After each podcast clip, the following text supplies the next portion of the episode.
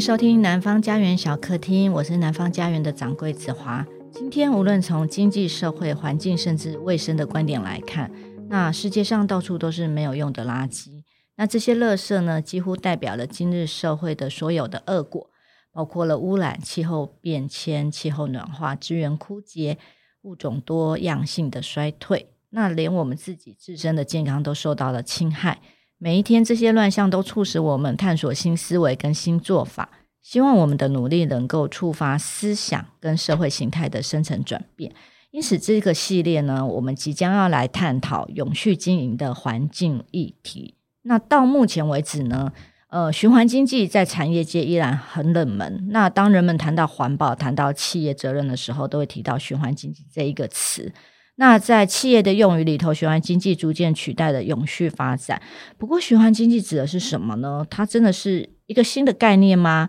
那呃，当然，我们也知道说有一些企业或组织说，哎，我们也在做循环经济。那他们到底做了哪些事情呢？大家一定进一步会听说过，呃，节能减碳、净零排放，然后什么净零绿生活等等。那这样子讲，是否呃大家的脑中有一个？依稀初步的轮廓，好像是诶往这个方向 这样想。那其实大自然里头有处处可以见到经济循环的例子。那经济循环，你就从字面上来看，其实它是一个比较是周而复始，可以呃永久存续，带来正面影响的一种生产的制造方式。那可能 maybe 它可能是一个经济新的一个经济模式，是一个比较正向的。我们想要知道，就是说，诶这个循环经济。它到底是什么呢？那它是不是呃，好像并不是只是单纯的资源回收？那资源回收，它还嗯会做到哪一些事情呢？它可以做到哪一些事情呢？那所以在这一集，就是这个专辑的一开始呢，我们邀请到 Circulab 的亚洲代表 Sunny 李慈莹来跟我们谈谈循环经济。Sunny 你好，嗨，子华好，各位观众大家好，很开心可以在这里跟大家见面。对，我们之前就是 Sunny，就是跟我们合作了好多次，开了几次的工作坊。嗯、那不管是在我们在呃我们的新的书籍《启动循环经济：自然跟经济的共存之道》这本书出版之后，还包括在书展上面，其实我们跟呃有一些来报名的读者之间就很一些互动。然后这样的工作坊，其实大家反应都还挺不错的。嗯、对，那 Sunny 我们知道他其实真的很难得回来台湾。之前就这样两边飞来飞去，是的，是的。对，你刚刚我介绍他就是所谓的亚洲代表，等一下我们可以再聊一下，就是为呃作为亚洲代表，那亚洲代表就是等于是亚洲大中华地区，包括台湾、中国大陆，然后嗯嗯，还有包括比如说南印度啊，对，就整个亚洲区跟甚至于北亚、日本、韩国都算在我的领域范围之内，是一个很大的抬头呀。所以呃，我们很高兴能请你来跟我们分享这这个议题。刚刚有提到，就是南方教育在二零一八年出版了《启动循环经济：自然跟经济的共存之道》这本书。那因为这两位作者，就尼克拉斯跟萨佛黑是塔辉设计工作室的共同创办人。那出版的时候呢，我们经过作者的引荐，我们认识了 Sunny，那请你来帮我们办了工作坊嘛。那呃，让读者透过经营模拟游戏跟简易的原型设计的活动来认识循环经济。那我们一开始。就请 Sunny 来跟大家介绍一下，呃，循环经济的概念，还有你们的这个组织就是 CLAP，就是呃，中文叫做循环设计室，是做什么的？OK，好哦，那其实。我可能从最后面容易讲的开始，就是 Circulab 到底是一个怎样的组织？那呃，再讲到说说我们在做的事情跟循环经济这四个字的一个相关联哦。那 Circulab 其实是一家法国的组织哦，它其实是一家呃设计公司哦，在协助企。企业不仅仅是做产品的设计，也甚至于到达刚才前面讲的，它其实你的产品做出来之后，你要销售，甚至于你可能是销售是一个服务。所以其实我们不只是一个产品设计公司，我们其实是一个商业咨询公司，然后帮助客户在这个整个商业在运作上面的时候，我们不仅仅是要赚钱，而且我们还会兼顾到对环境的影响。甚至于，可能我们还会兼顾到对于社会的影响。所以，其实呃，这个概念其实，在欧美已经是很行之多年的事情了。但是，当然在台湾的话，就是在二零一六年的时候，小英总统当选了之后的话，我们有一个呃五加二，我不知道大家还记不记得哦，就是所谓的经济的发展的一个纲领里面，五加二里面其实就有一个讲到就是循环经济。那那时候这个词呢，才正式在台湾，然后让很多人听到。那它的英文叫 circular economy。那循环，那代表说有一个不循环的哦，那我可能是一个直线，所以它的对应的概念其实叫做直线经济。那什么是直线经济呢？就是像我们现在的生产模式一样，就是我们所有的资源从大地里面截取，或者从自然当中去截取完了之后，然后我们把它做成一个一个产品，做完产品之后给消费者使用，消费者使用完了之后就废弃，废弃完了之后就进了焚化炉啊，或者是被填埋。这样子对于一个物质本身，它的生命周期从摇篮一直到坟墓，这样其实它的生命就是一条直线。所以我们的循环的意思，就希望这些物质能够循环起来，就像大自然一样。你看我们在大自然里面，呃，一棵树，它今天呃排出来的是氧气，实际上是它的它吸收二氧化碳，然后它的氧气又给到了动物。作为它的呃养分，然后排出二氧化碳，所以形成一个交换，对吗？然后呢，动物死亡了之后，它会腐化变成植物的养分；植物自身死亡了之后，它也会变成另外一棵树或是另外的物种的养分。这样的一个物质，它就是生生不息的循环。那所以说。为什么会有这样的一个概念？其实我觉得大家都能够理解，就是台湾这一个岛，我们就非常能够理解，如果物质都要像过去那样的方式，我们从地里面挖出来，然后就废弃了的话，其实你的资源是不够使用的。我这一代的能够用这么好的材料，比如说像大家现在一直都抗议说石油的污染，可是实际上大家知道，石油的生产要多少的自然的一个形成，百万年以上。那你在我们这一代用完了之后，其实大家都知道，现在石油的储备可能不到五十年。那用完了之后，你的后代子孙他是没有石油可以使用的哦。对，所以说其实我们不能这一辈子的人把我们下辈子后代子孙的的能够享受的资源，通通用这种方式把它燃烧殆尽。所以，其实在，呃二零一六年的时候，循环经济那时候提出来作为一个国家的纲领的时候，其实有一个呃非常呃领先的一个组织叫循环台湾基金会。那其实这本书也，我想也是因为循环台湾基金会的关系，然后那时候很多人都借鉴荷兰呐、因为荷兰在循环经济这个领域上面也是呃做得非常的好。那不仅仅只是一个口号，甚至于很多很多很好的成功的案例。然后呢，它并不是只是一个理想，它甚至于会影响到商业上的运作，包括工商业、建筑业都在被践行当中。所以，它从一个只是一个环保的理念，变成是一个真正在做经济发展运作模式上面的一个做法。所以，其实，在那时候，呃，这本书我想也是因为呃这个呃，因为秦环台湾基金会，然后带领。的把这个东西引荐到台湾来，让大家知道说，哎，其实商业是可以怎么做，然后呢，符合了这样的一个永续的概念，然后呢，你商人又可以赚这样的呃该有的利润，这样子的一种以前大家认为说不可以鱼与熊掌不能得兼的一个事情的话，借由这样的一个呃概念上的改变，或甚至于说从里面可以找到新的商机。所以大家想想，现在是二零二三年了嘛，可是，在二零一六年的时候，其实这个概念提出的时候，对很多人来讲，他觉得说，哎。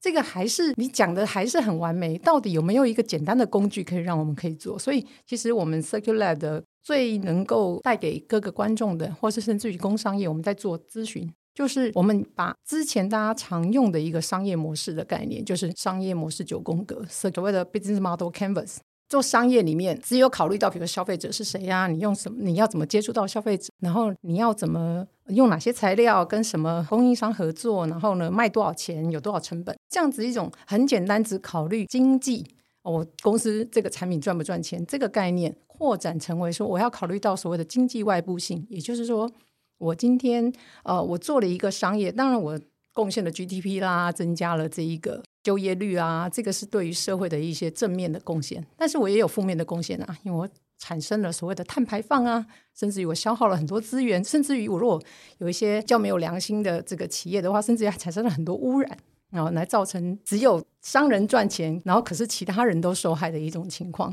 所以其实，嗯，从过往的这种只是死赚钱或者只爱赚钱的概念，变成是说我能不能赚一个永续的钱。因为我想在台湾，大家都有很多的这个惨痛的案例，从很久以前的这个污染的米啦、啊、RCA 被 请出台湾啦，哦，甚至于之前的这个日月光，都有很多企业这样子曾经发生了很多很多有关于就是污染环境作为一个代价的一个经济发展模式。那现在的话，这样子的消费者已经都觉醒了，所以这样的商业模式其实对于很多企业，它本来就是不可持续的。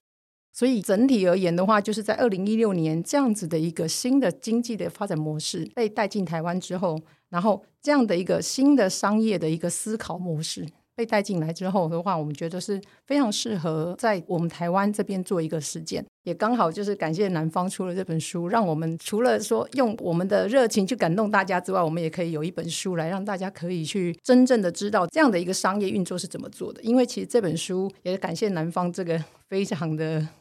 在这个书籍上的设计哦，它从这个选址，然后包括印刷的用料，包括甚至于选择的印刷厂商，都是符合我们刚才讲到所谓循环经济的一个概念的，一个很好的具体案例。所以不仅仅是我们这个理念可以得到落地，而且让大家知道说，哦，原来台湾有这样的一个绿色印刷的一个行业的存在。那这本书其实也相当的轻哦，也是因为说这个生产过程当中。运送过程当中，它的如果书越来越重的话，它也会增加很多碳排放。所以我想要看一本好的书，我也是希望可以从这个过程当中可以去减少可能产生的所谓的环境上的影响。这样，所以呃，讲的不知道观众是不是很能够理解？如果不太能够理解，其实我们的书非常容易读哦，我们里面有非常多的插画啊，也有非常简易的一个文字来让大家知道说，一个企业你应该。呃，怎么样去从自身的这个你的商业模式到底赚什么钱？你靠什么赚钱？你赚谁的钱？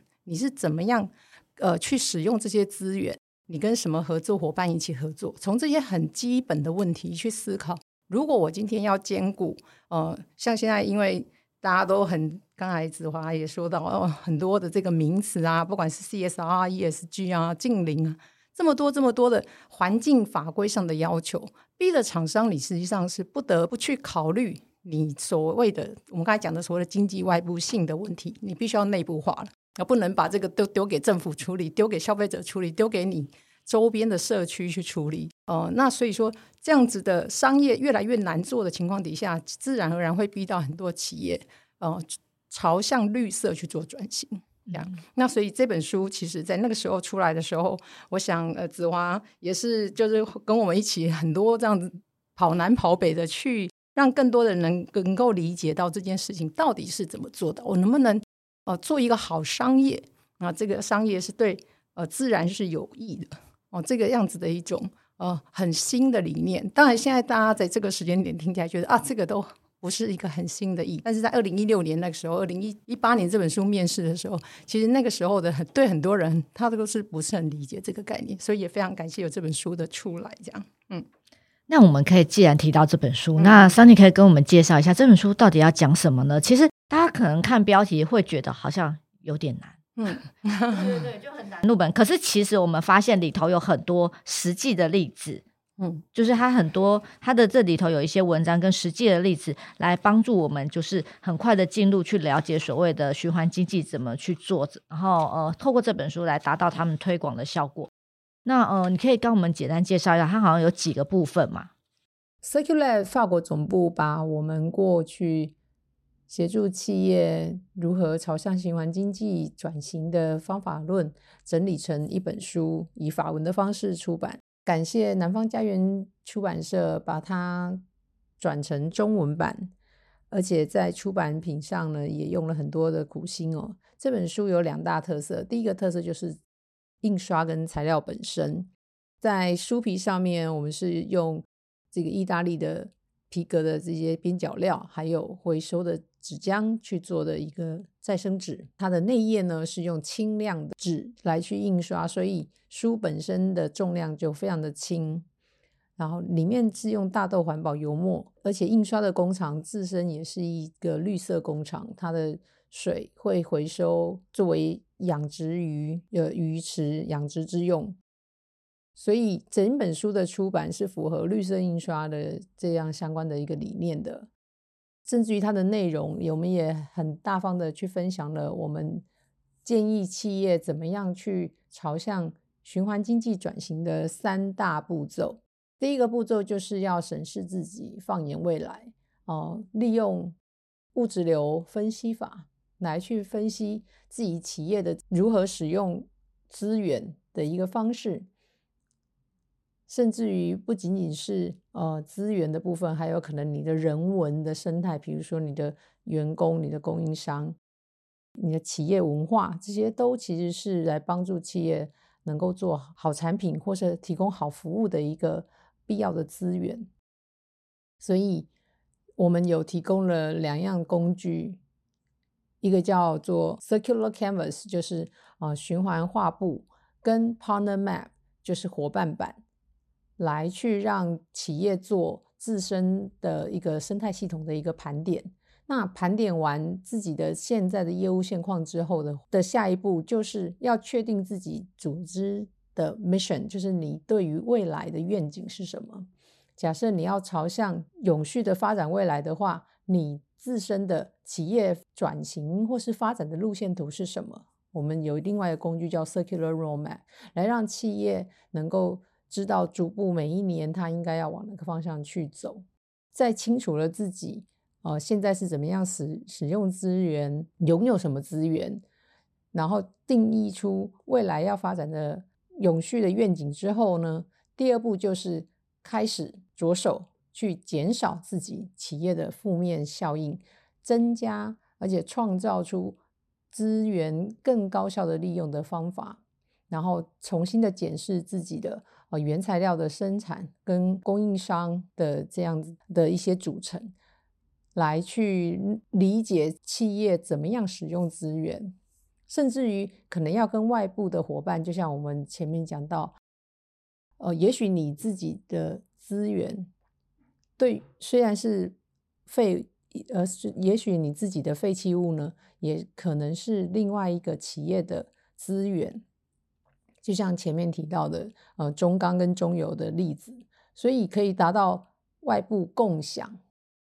产业共生的这样的一个。可能，所以要增加对外部的利益相关方的沟通跟交换意见，或是交换学习，或是呃相互成长，来去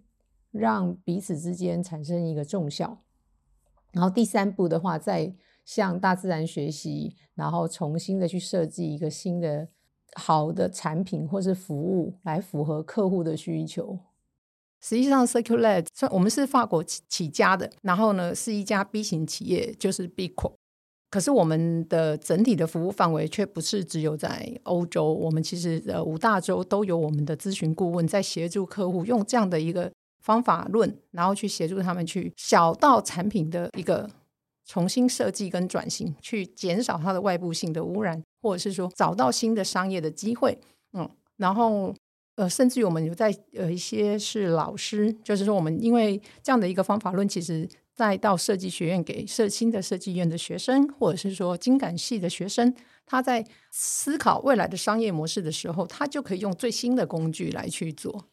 在二零一六年那时候，我们这个工具算是比较有愿景的嘛，就是说，呃，那时候大家在还不考虑的时候，我们已经有放进去。可是实际上，在二零二三年的这个时候，我如果上网去查询的话，其实所谓的 Sustainable Business Model Design Tool 这个其实是非常非常的多，然后各式各样的变形。可是万变不离其宗，它都是要去让每个企业在思考产品的时候，你就要考虑到这个。所以像我们之前是协助法国的邮政系统，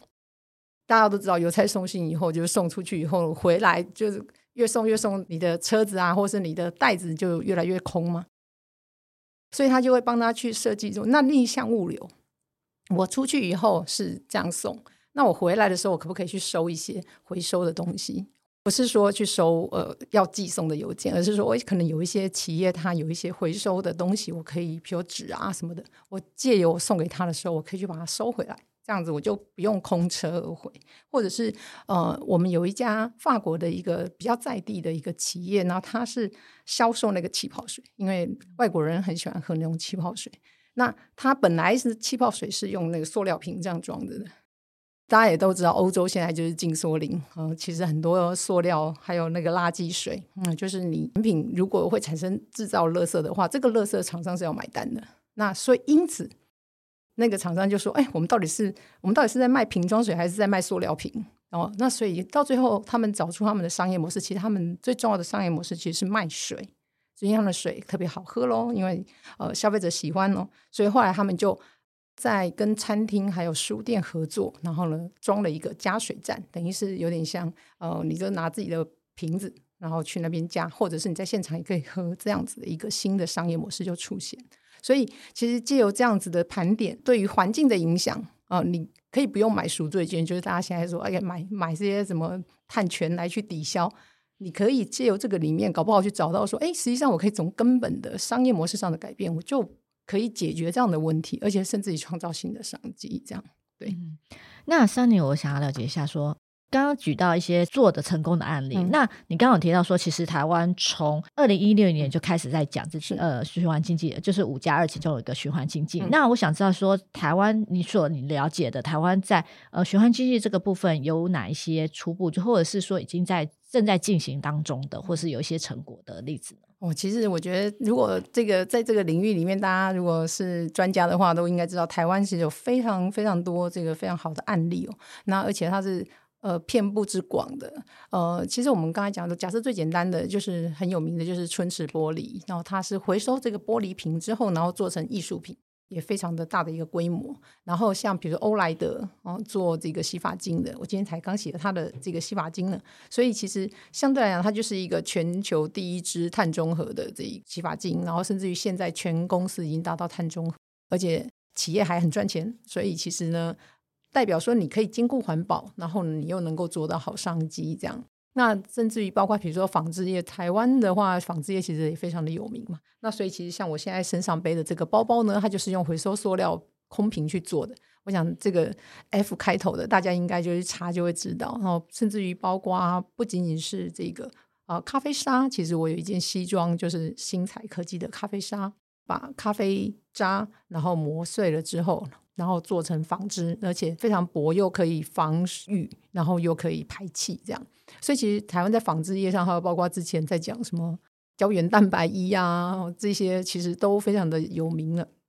甚至于呃，我们在讲循环经济里面的话，在刚才讲到能源嘛，还有讲到这个所谓的哦、呃，比如说大型的假设钢铁业，那怎么办呢？实际上它有一个部分就是在叫所谓的产业共生，就是 industrial symbiosis，就是说。A 厂商的这个废气可能是 B 厂商的材料。举个例子，比如说中油，如果大家去过高雄，有一个叫临海工业区啊，那个其实是一个台湾非常好的一个非常好的一个例子，跟我们的骄傲，就是因为除了丹麦有这个卡伦堡之外的话，哎，台湾就有一个临海工业区，它把这个所谓的呃资源共生、产业共生的一个产业园设计，呃，直接落地在高雄。那它的概念就是，哎，比如说像这个。中油它在炼油过程当中会产生出蒸汽，它的蒸汽管就会导到啊中钢旁边，就是它在炼钢的过程当中需要蒸汽的输入。以前的话就是排到空气当中，然后白烟，然后大家以为啊中油你是不是又偷排了这个废气呢？啊，他们还要证明说哦没有，这个其实是蒸汽。可是实际上那个是对他来讲是废气，然后可是对于中钢来讲，它是生炼材炼钢的过程当中，它必须要有的一个材料。那所以，如果两边进行交换了之后，其实他就这边就不用排废气，还可以收一点钱；那边其实也可以节省它的费用。只是在过去的时候，这样的结构它不会被放在一起，因为炼钢的是炼钢，炼炼油的是炼油，其实是分开的。那借由厂商去分析自己排出来的废气，跟它使用，我们叫做物质流分析，就是说你的。就像人一样，你吃什么东西进去，你排什么东西出来，对吗？那你的过程当中，这些排出来的东西能不能被另外的厂商去做利用？其实这就是很容易理解的概念，它也没有非常的复杂。那以前的话，可能觉得啊，资源好像呃取之不尽，用之不竭吧。那所以大家不会很在乎这件事情。那排污染，啊，反正没有被抓到，其实也无所谓。所以以前的这样的一种比较不负责任的生产模式，在现在这个时候，哎，发现说其实。我们如果好好的去关注这些，我们怎么样去使用物质？我们排出什么样的废气也好，或是物质也好，我们能不能再高效的利用它？我们就是说，有个专有名词叫做提高资源的使用效率。那所以说，我们如果提高了资源的使用效率，不仅仅是对于厂商来讲，它的成本可以合理的降低，然后对于消费者，或是对于我们刚才讲的大自然来讲，它也可以得到一个再生的一个再利用的一个空间。所以，其实这就是。我们在讲循环经济，希望给大家一个美好的未来，这样子。嗯，那我们最后呢，请 Sunny 跟我们提一下，就是跟循环经济相关的书，就是你接触到的。你有除了这本书之外，呃，如果听众们有兴趣的话，可以再读哪一些书呢？第一个一定就是我们的整个循环经济在台湾最的始祖呢，就是我们循环台湾基金会哦。那所以呢，他们其实非常致力于在把国外的或是国内的案例做一个很好的整理。像我刚才提到的那个，都是从他们的书里面捡来的。所以其实大家如果有兴趣的话，可以去买他们的书哦。他们有出了两本书，一本书就是循环经济，直直接跟你破题讲什么是循环经济；另外一个就是循环台湾，也就是说循环经济在台湾的一个。呃真正的一些案例，然后而且它其实上是跨了不同的行业，所以不管听众你是属于什么行业的，你搞不好都可以在里面找到呃熟悉的影子。那这两本书是我一定推荐大家一定要看的。那另外刚才提到两个成功的案例，其实春池玻璃跟这个欧莱德这个葛总呢，他也有出了一本书，叫做《从沙龙到联合国》，这个也是台湾的骄傲。如果说我们在讲台湾之光的话呢，